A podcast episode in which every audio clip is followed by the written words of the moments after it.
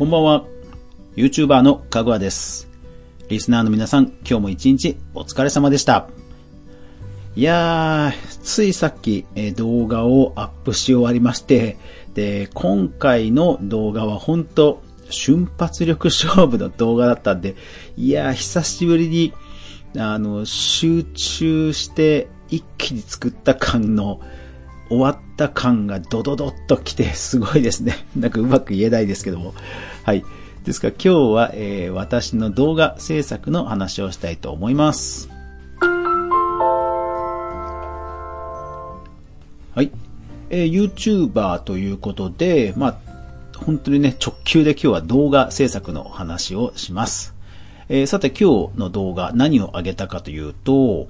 えーロンドンブーツ田村亮さんの記者会見が、えー昨日ありましたが、あの記者会見会場を作りました。うん。な、なんでしょうね。あの、何を思ったか、あの、まあ、とにかく、このタイミングで出せば、再生回数増えるんじゃないかっていう、ものすごくこう、不純な動機で、え作ったわけですが、ただ、あの、そのひらめきというのは、やっぱり、えー時間多分これはすぐにできるんじゃないかっていう、えーひらめきが、結局、まあ、背中を押すわけですね。多分受けるんじゃないか。そして、これは非常にすぐに作れるんじゃないかといういろんなこう要素が混ざって、パッとひらめくわけですね。で、ただ、実はですね、もともと、えーもっと別なものも作ろうと思っていました。最初に作ろうと思ったのは、その、まあ、3部屋作ってですね、1部屋は、えーその会場、通常のもの、今、公開しているものですね。で、もう1部屋は、えー椅子がないバージョン。えーフォートナイトというゲームでは、えーエモートといってダンスをする機能があるんですが、そのダンスの中に椅子に座るという機能があるの、えー機能を持っている人もいるので、椅子があると邪魔になってしまうので、椅子なしバージョンというのも作れるかなと。で、あともう一つは、田村亮さんや田村敦さんも置くバージョンですね。もともとは、えっ、と、田村敦さんの、あの、髪の毛を赤く染めた映像あれを見て、もともとなんかひらめいたんですよね。あのーフォートナイトのゲームの中には、えー髪の毛の素材はないんですが、木で紅葉の赤くなっている木の素材があるんですね。で、それを組み合わせて、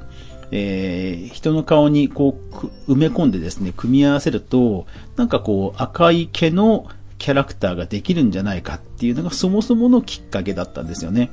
で、それも踏まえて、えー多分室内、室内空間だとそれなりにもうすぐ作れるんじゃないかというのもあって、で、なん、うんなんか突然ひらめいて一気に作ったという感じです。まあ、あの、動画をアップして、だいたいもう1時間ぐらいするのかなただまあ思ったよりは バズらなくてですね、まあ通常通りの反応という感じではあります。まあやっぱりイレギュラーなタイミングに、えー動画をリリースしたというのもあって、えーあるのかなとも思いますが、まあ思っ、それほど 反応はなかったって感じですかね、やっぱりね。うん。まあまあネタ的な動画なので、あまりこうピンとこない方もやっぱり当然いらっしゃるわけで、はい。まあまあ、えーバズってくれると嬉しいなという感じですね。はい。動画を作るときに私は基本的に、えー基本的な流れがあります。まずそういうアイデアがひらめく。そして、えー私はゲーム実況 YouTuber なので、えーゲームをプレイする。で、ゲームをプレイする。その中には当然その、マップを作るという作業が発生します。で、マップを作る。で、えーマップをテストプレイする。そしてマップの、え微調整をする。仕上げをする。そして動画の素材を撮る。まあ、大体ここまでがまずはワンステップです。一番最初のアイデアがひらめくところが一番大変なんですが、えーこの素材を取るところまで作ってしまうと、まあ、かなり道は半分ぐらいできたかなという感じの気持ちにはなります。で、えーただ今日はもうとにかくあの、記者会見の動画ですから、もう冷めないうちにアップしなくてはいけませんから、素材を作ったらもうすぐに次の工程に移ります。で、次の工程は、作った動画データを動画編集ソフトに読み込みます。で、読み込んだ後、えー、編集をします。えー、並べたり、えー、切り、切り張りをしたり、順番を入れ替えたり、BGM を入れたり、テロップを入れたり、確認したりするという作業です。おそらく多くの YouTuber さんはやられていると思うんですが、私はその動画編集を効率化するために、えあらかじめテンプレートというものを作っています。自分の動画で必ず使う素材というのを、えあらかじめ読み込んでおいたファイルというのを作って、えそこから、まあ、作り始めをするわけですね。え私の場合は、えタイトル、それからいろんな効果音、それからエンディングの曲とエンディングの動画、それから、えタイトルと込み出し、あたりが一応ワンセットになっているテンプレートファイルを用意してあります。ですので、それを読み込んで、そしてさっきの、え、あらかじめ撮った動画を読み込んで切り張りすると。で、まあ問題がなければ、SNS 用の小さな動画と YouTube にアップする用の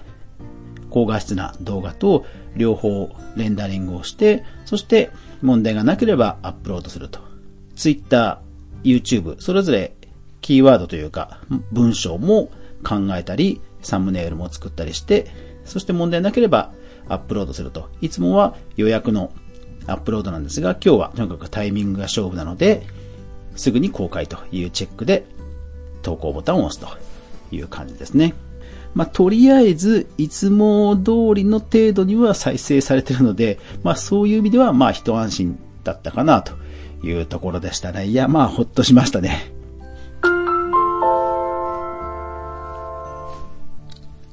まあ、アイディアを思いついて、えー、すぐに形にする。そして、えー、世の中にお届けすると。まあ、この瞬発力、スピード感多分その YouTuber に限らず、えー、フリーランスとして仕事をしていく中では、まあ一番このスピードはすごく重要かなと、えー、私は重視しているスキルの一つです。まあ、あのー、フリーランスとしてもう二十何年やってきていますが、まあとにかく一人身でやっている中では、世の中に対応できないことが一番のまあリスクだと考えるわけですね。で、スピード感というのは当然、えー、大手企業がやる前に早く取り掛かると。要は、大手企業であれば、これ始めようかっていう時に大体まあ議論をして始めるわけじゃないですか。でも、えー、一人で仕事をしていればすぐに始められると。ただ、当然失敗するリスクもあるので、そのひらめきというか、その自分の感性を信じるしかないわけですけども、まあリスクがないというふうに判断をしたら、もうとにかくスピード重視していろんなものを仕上げると。とにかくアウトプットをしなければ、えー、フリーランス、まあ仕事全般ね、食っていけませんので、えー、あとはそのアウトプットするスピードをいかに速くするかということを心がけるわけですね。いわゆるその生き残り戦略を考えるときに、仕事がないときに何をするかということがということがすごく大事だと思っています。仕事がない時に、当然、その、会計処理をしたり、まあ、帳簿をつけたりという売り上げに関係ない仕事をするのはもちろんなんですが、自分自身のスキルアップが私自身は重要だと思っています。ただ、時代の流れに沿っていないといけないので、考え方としては、より早くする。例えば動画編集だったら、じゃあもっと早く編集できる方法ないかなっていうのを考える。それから、えー、より軽くするとか、より小さくする。早く、小さく、軽くっていうのは、まあ、あのー、そうなって悪いことっていうのは多分あんまりないんですよね。世の中のし科学の進歩って大体そう来てるので、ですのでそれらを考える。で、まあ、あのー、より安くする、安く仕上げるっていうのはあるんですけど、それはあんまり考えてないです。結局、私自身の中で、えー、内装では触れないので、安くすると言っても結局高いものはそもそも買えないので そこは考えてないですね。うん。それよりはやっぱりタイミングとスピード。いつ、誰に何を提供するかによって売り上げが大きく変わってくるので、えー、私の規模であれば、とにかくスピードを重視して、誰にお届けするかというのを考えながら、まあ、動画を作るというわけですね。ですからまあ動画に限らず、コンテンツ全般そういう気持ちで作って仕事がない時にそういうスキルアップや次の一手の種をまいておくということをするわけですね。うん。だからなんでしょうね。あのー、いい悪い、これが当然いい悪いではなくて、まあそういうやり方が私に合ってるだけということではあるんですけども、まあまあ、あの、なんとかこれで切り抜けていけてますので、間違ってはないのかなとは思います。少な、少なくとも間違ってはないのかなとは思います。まあ、本当 まあ、それでもね、100回打って1回ぐらいはなんかバズってほしいなとかいう、あの、正直な気持ちはありますけど、うん。まあ、でもね、そればっかりはね、わかんないですからね。うん。いや、でも本当ね、最近の YouTube は厳しくなってきてますよね。うん。要はその、チャンネル登録者数の割に再生回数が伸びていないっていう人も、まあ、たまに見るんですよね。私自身は、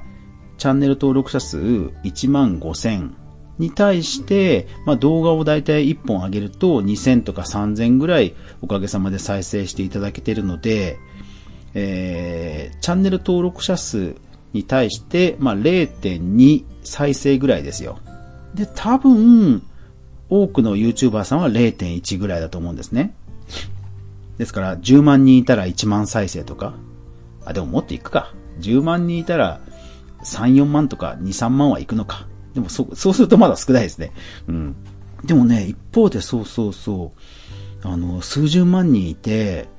直近の動画何本か見ても、何千っていう方もね、ちょっとね、最近見るんですよね。いや、だからほんとね、